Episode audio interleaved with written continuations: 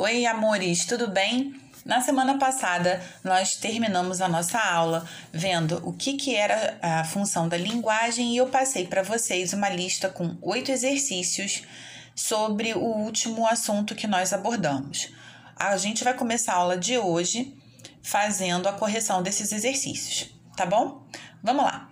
O exercício número 1 tinha como enunciado: relacione as colunas. Relacionando, a sequência vai ser C, A, D, B.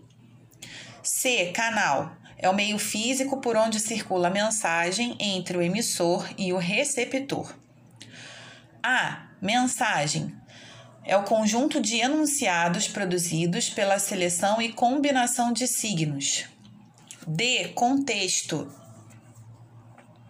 é a situação ou assunto a que a mensagem faz referência. E B, código, é o sistema utilizado pelos falantes no ato da comunicação. Beleza? Número 2. Relacione os textos com a função da linguagem correspondente. Então, a sequência correta vai ser: para a função fática, letra B de bola. Função poética, A. Depois, a gente tem função referencial, letra E. Função emotiva, letra C. Função metalinguística, letra F. E função conativa, letra D de dado, ok? Número 3. Entre as funções referencial, emotiva e conativa, identifique qual delas predomina em cada um dos seguintes textos. Na letra A, a gente vai ter o predomínio da função emotiva, porque a gente tem aí o uso do verbo na primeira pessoa, pronome na primeira pessoa. Na letra B, nós vamos ter função referencial, haja vista o uso das palavras em seu sentido real, no sentido denotativo. Na letra C, a gente vai ter a função conativa, já que temos verbos no modo imperativo. Número 4. Identifique as funções da linguagem predominantes nos seguintes textos. Na letra A, a gente vai ter a função referencial, porque as palavras foram utilizadas em seu sentido real. Na letra B, vamos ter um caso da função conativa, porque temos aí um comando, quando diz entrada é proibido. Deve ter gente que ficou na dúvida e fala assim: poxa, mas aí não tinha que ser entrada é proibida? Não. Explicando por quê. Quando você tem expressões como é proibido, é bom, é necessário, essas expressões você só vai utilizar, vai fazer a concordância se o substantivo a que ela se refere tiver um artigo antes. Então, se tivesse a entrada, aí ficaria é proibida. Quando não vier artigo ou uma outra palavra que esteja especificando o substantivo, a expressão vai ficar invariável, tá bom? Vamos lá, na letra C. Vamos ter o uso da função poética, porque as palavras foram trabalhadas com seu sentido conotativo. Na letra B, temos o uso da função apelativa ou conativa, já que temos verbo no modo imperativo expressando um comando, querendo influenciar o seu receptor. Na letra E, temos o caso da função poética, já que as palavras foram utilizadas em seu sentido figurado. Na letra F, temos a função emotiva.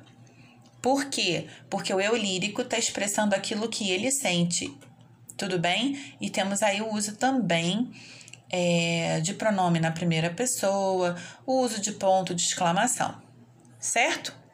Na questão número 5, tem aí: qual a função da linguagem presente na frase "ligue agora, não perca esta oportunidade"? A resposta é a letra B, função apelativa, já que temos o verbo aí no modo imperativo, tá bom?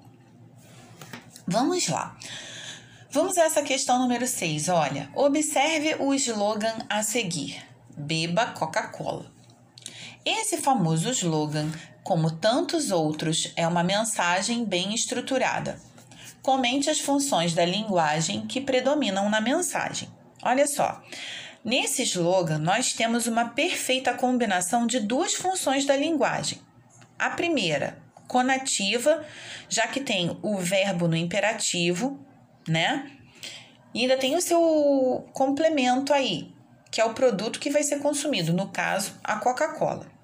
Além de beba Coca-Cola, né, de você ter o uso da função conativa, a gente tem uma outra função que é a poética. Por quê? Existe uma combinação aí que resulta numa frase muito ritmada, ó, beba Coca-Cola, que é o fruto do jogo das consoantes e das vogais, fazendo assim com que essa frase beba Coca-Cola seja pronunciada de uma forma mais fluida, como se ela fosse meio que ondulada, tá bom? O predomínio é da função conativa, mas existe também aí a função poética, ok?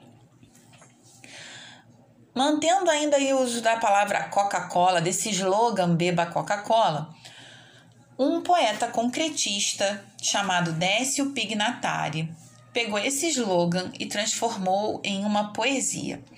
A gente fala que esse poema que tem nessa questão 7 é concreta porque a gente até falou um pouquinho sobre isso, né? Quando você pega palavras e dispõe dessas palavras na folha ou na poesia para causar um efeito, a gente fala que tem uma poesia concreta, né? Esse tipo de poesia, ela predominou muito na década de 60 e 70, tá bom? Do século passado.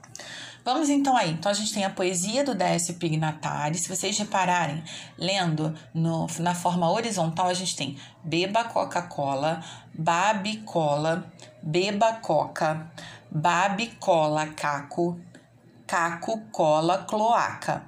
Se a gente for ler verticalmente, nós temos beba, babe, caco, cola.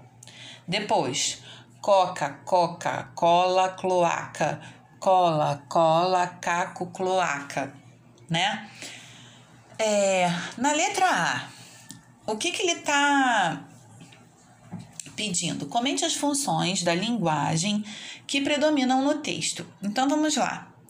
Nesse texto, a gente também vai ter uma combinação de duas funções da linguagem. A primeira, poética, né? Já que houve uma arrumação especial das palavras aí nesse texto. A segunda é a conativa, já que há um diálogo com aquele slogan publicitário beba Coca-Cola, evidenciando, né, os verbos no modo imperativo, tá bom?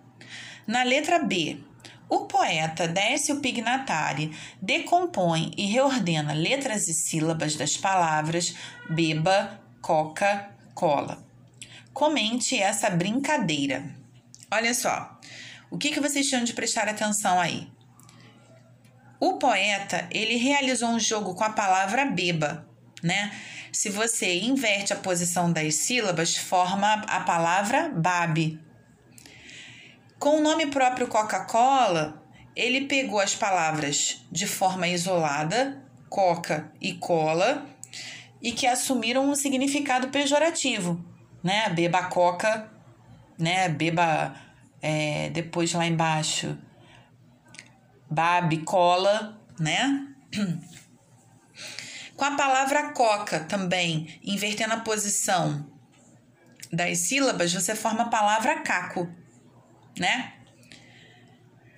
E finalmente ele embaralhou as letras de coca e da palavra cola, fechando o poema com cloaca. E aí, não sei se vocês sabem, cloaca é uma palavra que tem é bem sugestiva pelo seu significado, porque cloaca significa esgoto, ou então latrina, alguma coisa que cheira mal, né? Então, qual é a mensagem que ele está querendo dizer aí? Que essa questão do beber Coca-Cola vai fazer mal para você, né? A gente tem aí uma crítica, né? Muito bem, vamos para a letra C. Você concordaria com a afirmação de que o poema Beba Coca-Cola é uma antipropaganda? Justifique a sua resposta. Galera, o objetivo aí é vocês perceberem que existe uma crítica social, né? A finalidade desse poema é criticar e questionar o consumo desenfreado desse produto, da Coca-Cola. Seu ponto de partida... Quando eu digo seu ponto de partida, foi o ponto de partida do poema. Foi o tradicional slogan, beba Coca-Cola, né? E logo em seguida, ele fez um clima de antipropaganda, sim, porque o poeta realizou um jogo com as palavras desse slogan para poder desconstruir o mito da marca, tá? Na questão número 8, vocês tinham aí um texto que vocês deveriam ler e...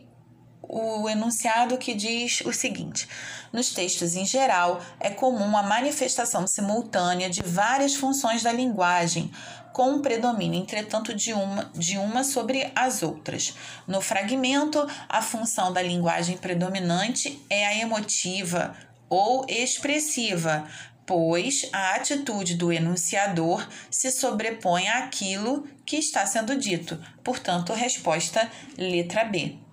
Tudo bem? Porque aqui evidencia aquilo que ele sente. Então, tem o predomínio do eu lírico, né? Das emoções do eu lírico, tá bom? Pessoal, fizemos a primeira parte dessa aula. Agora, fica de olho na videoaula, porque a gente vai ver conteúdo novo. Vamos lá!